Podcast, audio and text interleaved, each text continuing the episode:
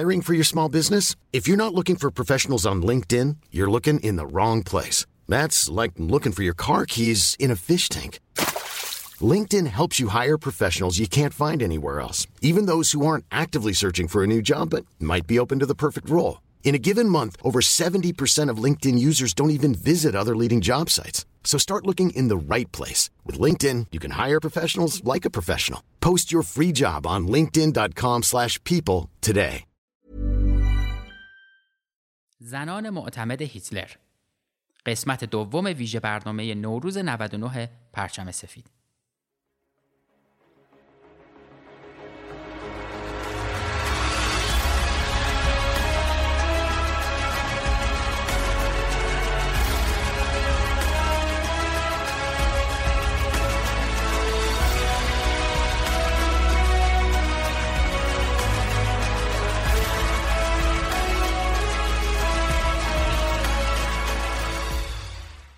خیلی از مردم آلمان هیتلر رو منجی خودشون میدونستن، رو میپرستیدن. هیتلر در کمتر از یه دهه آلمان رو از کشوری ورشکسته و ضعیف به قدرتی برتر در زمینه نظامی، تکنولوژی و اقتصادی تبدیل کرده بود. هرچند این قدرت رو در تجاوز به کشورهای دیگه به کار میبرد، اما به هر حال در زمان خودش ابرقدرتی نظامی به حساب میومد. هیتلر از لحاظ ظاهری چهره چندان جذابی نداشت، اما مردی بسیار سخنور و تاثیرگذار بود. اگرچه خیلی از افراد و نزدیکای هیتلر فقط در ظاهر خودشون رو طرفدارش میدونستن، اما بودن کسایی که در کمال ناباوری جونشون رو برای هیتلر میدادن. میخوایم راجع به 10 زن از نزدیکای هیتلر که به شدت شیفته او بودن و ازش تا پای جون حمایت میکردن یا دست کم از نزدیکترین زنا به حلقه درونی اون به شمار میرفتن صحبت کنیم. نفر اول، ایوا براون. ایوا براون زنی بود که بیش از هر زن دیگه‌ای به هیتلر نزدیک بود و روی اون نفوذ داشت. ایوا براون فقط 17 سال داشت که با هیتلر ملاقات کرد. هیتلری که در اون زمان 40 سال داشت. براون در اون زمان به عنوان دستیار یک عکاس مشغول به کار بود. رابطه اون با هیتلر با دشواری‌های همراه بود و براون به شدت به رابطه دیگر زنان با رهبر نازی حسادت می‌کرد و حتی 2 بار هم دست به خودکشی زد که موفق نبود. گرچه اون برای مدت طولانی با هیتلر رابطه داشت، اما شخصیتش برای مردم آلمان چندان شناخته شده نبود. اون در واقع در قلعه کوهستانی اوبرسالزبرگ نقش مهماندار خصوصی هیتلر رو بازی میکرد.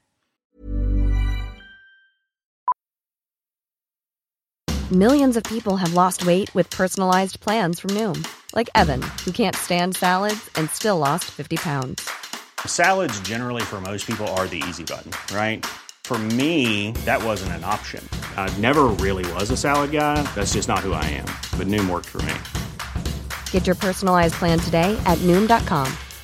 Real Noom user compensated to provide their story.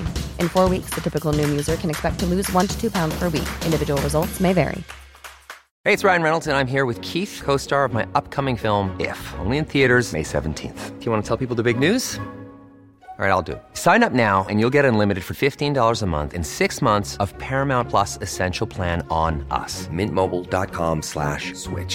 Upfront payment of $45 equivalent to $15 per month. Unlimited over 40 gigabytes per month. Face lower speeds. Videos at 480p. Active Mint customers by 531.24 get 6 months of Paramount Plus Essential Plan. Auto renews after 6 months. Offer ends May 31st, 2024. Separate Paramount Plus registration required. Terms and conditions apply if rated PG. اما ایوا در انظار عمومی و مراسم و برنامه‌های بزرگ هیچ وقت همراه هیتلر نبود، چون هیتلر همیشه ادعا میکرد که فقط به ملت آلمان اهمیت میده و به گفته خودش فقط 1 بار اون هم با ملت آلمان وصلت کرده. با این وجود براون هیچ وقت هیتلر رو ترک نکرد و تا آخر کنارش موند. فقط چند ساعت قبل از مرگ در 29 آوریل 1945 اون و هیتلر در پناهگاهی که در زیر مرکز فرماندهی رایش سوم در شهر برلین بود در مراسمی کوچیک و کوتاه با هم ازدواج کردند و بعد از مدت کوتاهی هم در کنار هم خودکشی کردند. ایوا با خوردن کپسولی حاوی سیانور در کنار شوهرش که با شلیک گلوله به سر خودکشی کرده بود به زندگی خودش پایان داد. نفر دوم، ماگدا گوبلز. ماگدا گوبلز همسر جوزف گوبلز، وزیر تبلیغات رایش سوم و یکی از نزدیکترین شخصیت‌ها به هیتلر بود. این 2 نفر احتمالاً در ابتدا نه به دلیل عشق بلکه به خاطر کمک به همدیگه در بالا بردن رتبهشون با هم ازدواج کردند، اما در نهایت ماگدا 6 تا فرزند به دنیا آورد. زندگی این 2 نفر بدون مشکل نبود و در حالی که گوبلز از لحاظ روانی و عاطفی با همسرش همراهی زیادی نداشت، از علاقه غیرعادی همسرش به هیتلر هم احساس خوبی نداشت. البته ماگدا هم روابط پردردسری داشت و گفته میشه که در سالهای پایانی جنگ اعتراضاتی به سیاست‌های رهبرای رایش سوم داشته. با این وجود بعد از خودکشی هیتلر در پناهگاه معروف برلین، این دو نفر هم اول 6 فرزند خودشون رو میکشن و بعد خودشون دست به خودکشی میزنن. اونا به فرزنداشون مورفین میدن تا خوابشون ببره و بعد با شکوندن 1 کپسول سیانور مایع توی دهن هر کدوم از اونا به زندگیشون خاتمه میدن. ماگدا و جوزف همراه با فرزنداشون فرصت فرار از برلین رو بارها و بارها پیدا کردن، اما تصمیم گرفتن در کنار هیتلر بمونن و همون روز هم خودکشی کردن. نفر سوم، گلی راوبال. گلی راوبال خواهرزاده ناتنی هیتلر و دختر خواهرش آنجلا بود.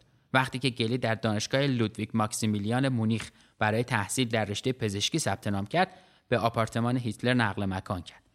هیتلر رفتار خیلی سختگیرانه و سلطه‌گرانه با گلی داشت و وقتی که از رابطه اون با راننده خودش امیل مانوریس با خبر شد، به اونا دستور داد هر چه زودتر رابطه‌شون رو تموم بکنن و ماوریس رو اخراج کرد و دستور داد که موقع خارج شدن از خونه گلی نباید هیچ وقت تنها باشه.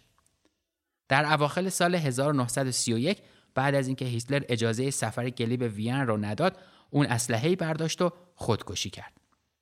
تاریخ نویسا در مورد نوع رابطه هیتلر و گلی اختلاف نظر دارن، اما چیزی که مشخصه اینه که این دو رابطه خوبی نداشتن. هیتلر بعدا اعلام کرد که گلی یکی از دوست داشتنی ترین زنایی بوده که میشناخته. به همین خاطر دستور داد که اتاق خواب گلی همونطوری که بود حفظ بشه و در محل کارش در ستاد فرماندهی حزب نازی هم عکسایی از اون رو قرار داده بود. نفر چهارم، یونیتی میتفورد. تمام زنای حاضر در حلقه نزدیک به هیتلر آلمانی نبودند. یونیتی میتفورد یک نجیب زاده زیباروی انگلیسی بود که از چهره‌های اجتماعی مشهور به دختران میتفورد در دهه 1930 محسوب میشد. خیلی از دخترای این گروه زندگی‌ها و ازدواج‌های عجیبی داشتند، اما مورد یونیتی از همه عجیب‌تر به نظر می‌رسید. اون که سودای ملاقات با هیتلر رو در سر داشت، تو سال 1934 به مونیخ سفر کرد و هیتلر رو تحت نظر گرفت و تعقیب می‌کرد تا اینکه در نهایت موفق شد اون رو در رستورانی ملاقات بکنه. اون به زودی به یکی از اعضای حلقه نزدیک اسلاف هیتلر تبدیل شد و به حمایت از حزب نازی پرداخت. هیتلر به اون خونه‌ای در مونیخ داد که زوجی یهودی هنوز در اون زندگی می‌کردن. وقتی که یونیتی برای بررسی خونه و دستوراتی در زمینه بازسازی اون به اونجا رفت، این زوج یهودی چاره‌ای جز تمکین نداشتن و در گوشه‌ای از آشپزخونه گریه می‌کردن. وقتی که جنگ شروع شد، یونیتی سعی کرد با شلیک کردن به سر خودش به زندگیش پایان بده، اما خودکشی اون موفقیت آمیز نبود و در نهایت به انگلستان برگردونده شد. اون توان مراقبت از خودش نداشت و در طول سالهای جنگ خانواده‌اش ازش مراقبت می‌کردن.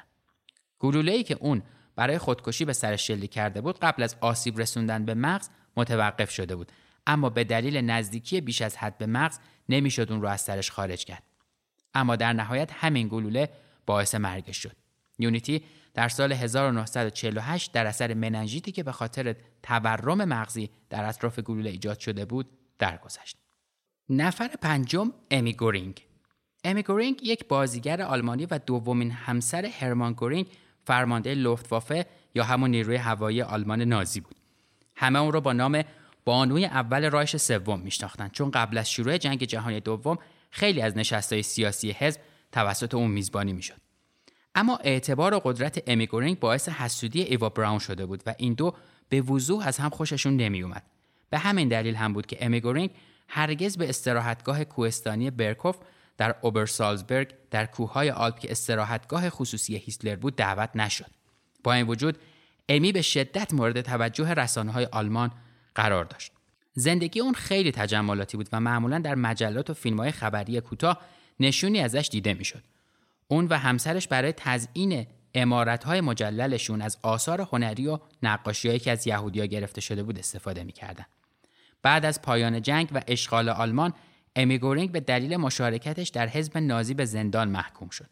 اون بعد از 1 سال از زندان آزاد شد، اما اجازه حضور مجدد در صحنه تئاتر و سینما رو پیدا نکرد و در آپارتمان کوچیک در مونیخ به زندگی محقرانه خودش ادامه داد تا اینکه در سال 1973 درگذشت. هممون دیدیم با شرایطی که پیش اومده کسب و کارهای آنلاین چقدر تونستن به مردم کمک بکنن و خدمات خوبی ارائه بکنن.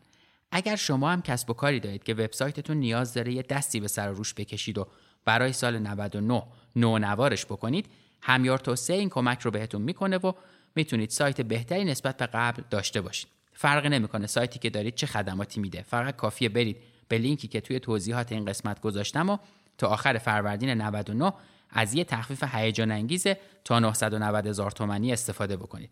این فرصت خوب رو از دست ندید. نفر ششم مارگارت هیملر. مارگارت هیملر یه پرستار بود و وقتی که با هیتلر آشنا شد مدتی از جدایش از همسر سابقش گذشته بود. هرچند مارگارت در اون زمان 7 سال از هیتلر بزرگتر بود، اما وقتی هیتلر به خانواده‌اش اعلام کرد که میخواد با مارگارت ازدواج بکنه، اونا دلیل دیگه‌ای برای مخالفت داشتن. مارگارت یه مسیحی پروتستان بود و قوانین خاص خودش رو داشت و علیرغم محافظه‌کار بودن، زندگی به عنوان زنی خانه‌دار رو انتخاب کرده بود و در این مدت هم با اشتیاق تمام وظایف اجتماعی خودش رو به عنوان همسر یکی از برجسته‌ترین شخصیت‌های حزب نازی رو انجام میداد. با این وجود همسرای دیگه فرمانده‌های عالی رتبه SS رابطه خوبی با مارگارت نداشتن و بعضی از اونا مثل لینا هایدریش آشکارا تنفر خودش رو از مارگارت اعلام می‌کرد. بعد از تمام شدن جنگ، مارگارت و دخترش دستگیر شدن و برای مدتی در چندین بازداشتگاه موقت نگهداری شدن. بازجوها خیلی زود متوجه شدن که اون چیز زیادی از کارهای شوهرش نمیدونه و در نهایت آزادشون کردن و مارگارت پیش خانواده‌اش تو مونیخ برگشت. با وجود اینکه ادعا میکرد از جنایات همسر و حزب مورد علاقه‌اش بیخبر بوده، اما تا پایان عمرش همچنان یه سوسیالیست ناسیونالیست باقی موند. نفر هفتم لینا هایدریش. لینا هایدریش همسر راینهارد هایدریش فرمانده گشتاپو بود که یکی از معمارای اصلی هولوکاست به حساب میاد، که به دلیل بیرحمی و خشونتی که هایدریش داشت هیتلر لقب مردی با قلبی آهنین رو بهش داده بود. ازدواج لینا با هایدریش از همون اول با دردسر شروع شد. هایدریش به خاطر اینکه قبلا به یه زن دیگه قول ازدواج داده بود و حالا با ازدواجش با لینا به قول قبلی خودش عمل نکرده بود، از نیروی دریایی اخراج شد. اما لینا زنی زیرک بود و خیلی زود از هایدریش خواست که برای منصبی در اداره ضد خرابکاری داوطلب بشه. هیتلر قرار ملاقاتی رو با هایدریش ترتیب داد، اما در آخرین دقایق با ارسال پیامی این قرار ملاقات رو کنسل کرد. اما لینا این پیام رو نادیده گرفت و همسرش رو به محل تعیین شده برای ملاقات فرستاد. وقتی که هایدریش برای شغل مورد نظر انتخاب شد، مشخص شد که تلاشای لینا بی‌نتیجه نبوده. اون خیلی زود مدارج ترقی رو طی کرد و به یکی از قابل اعتمادترین افسرهای هیتلر تبدیل شد. هایدریش بعدها تو سال 1942 تو چکسلواکی ترور شد و از بین رفت. لینا بعد از پایان جنگ تونست مستمریش رو از دولت آلمان غربی بگیره، چون در دفاعیش اعلام کرد که همسرش افسری بوده که در حال انجام وظیفه کشته شده. اون تا زمان مرگش در 1985 همچنان از شوهرش حمایت میکرد. نفر هشتم النور باور. النور باور پرستاری بود که در دوران جوانیش در قاهره 2 فرزند نامشروع به دنیا آورده بود و 2 بار هم ازدواج کرده و طلاق گرفته بود، تا اینکه تو سال 1920 به مونیخ میاد. اون یکی از دوستای نزدیک هیتلر و یکی از اعضای مؤسس حزب کارگری سوسیالیست ناسیونالیست آلمان بود. اون بارها به دلیل سخنرانی علیه یهودی‌ها دستگیر شد و تنها زنی بود که در کودتای نافرجام سال 1923 توسط حزب نازی به رهبری آدولف هیتلر شرکت داشت. باور نقش مهمی در برپایی و اداره اردوگاه مرگ داخاو در خارج از شهر برلین داشت. گفته میشه که اون از زندانیای این کمپ برای بازسازی عمارتی که هیتلر بهش داده بود استفاده میکرد. اون خیلی زود تو این اردوگاه قدرتش رو تثبیت کرد و خیلی‌ها معتقد بودن که اونا رو وقتی که در خونه‌اش مشغول کار بودن کتک می‌زده. بلافاصله بعد از پایان جنگ باور به دلیل اتهاماتی که متوجهش شده بود دستگیر شد، اما به دلیل کمبود شواهد و مدارک امکان محکومیتش وجود نداشت و آزاد شد. با این وجود توسط دادگاه نازی زدایی در مونیخ به 10 سال زندان محکوم شد. اون هم مثل خیلی از همسرای نازی بعد از آزادی از زندان درخواست مقرری کرد. باور هیچ وقت سیاست‌های حزب نازیسم رو مورد نقد قرار نداد و در نهایت تو سال 1981 درگذشت. نفر نهم السا بروکمن. السا بروکمن یه اشرافزاده رومانیایی بود که با نام شاهزاده کانتاکوزن رومانیایی به دنیا آمده بود و در واقع دختر شاهزاده تئودور رومانی بود. اون بعدها با هوگو بروکمن که یک ناشر آلمانی بود ازدواج کرد و همراه با شوهرش از طرفدارای پرشور هیتلر شدند. این دو نفر قبل و بعد از کودتای نافرجام سال 1923 به حمایت مالی از هیتلر و حزبش ادامه دادند. السا به شدت به هیتلر علاقه داشت و با برپایی یک انجمن از اشرافزادگان امکان ملاقات و آشنایی هیتلر با شخصیت‌های ثروتمند و برجسته رو فراهم می‌کرد که از اون بین میشه به صنعتگرای اشاره کرد که میتونستن از حزب هیتلر حمایت مالی بکنن. السا یک سال بعد از پایان جنگ جهانی دوم درگذشت. نفر دهم وینیفرد واگنر. وینیفرد واگنر دخترخوانده ریچارد واگنر آهنگساز برجسته آلمانی بود که در واقع در بریتانیا به دنیا آمد. رابطه اون با هیتلر از اوایل دهه 1920 شروع شد. اون بود که کاغذهای لازم برای نوشتن کتاب نبرد من در دوران زندانی بودن هیتلر به دلیل کودتای نافرجام سال 1923 رو در اختیارش گذاشته بود. در سال 1933 خیلی معتقد بودن که ازدواج واگنر که سالها از بیوه شدنش میگذشت و هیتلر قریب الوقوعه. هرچند که این اتفاق رخ نداد ولی این دو نفر دوستی عمیقی داشتن. خیلی‌ها از جمله اعضای خانواده واگنر معتقدند که وینیفرد از نظرهای هیتلر نسبت به یهودی‌ها بیزار بود، اما وینیفرد حتی بعد از پایان جنگ و مرگ هیتلر هم به اون وفادار موند و همیشه از اون تجلیل می‌کرد. هرچند که اون دیگه نفوذ و آزادی سابق رو هم نداشت، اما بعد از پایان جنگ هم میزبانی جلسات افرادی که قبلا در حزب نازی مناصب بالایی داشتن رو بر عهده داشت. وینیفرد واگنر در نهایت در سال 1980 درگذشت.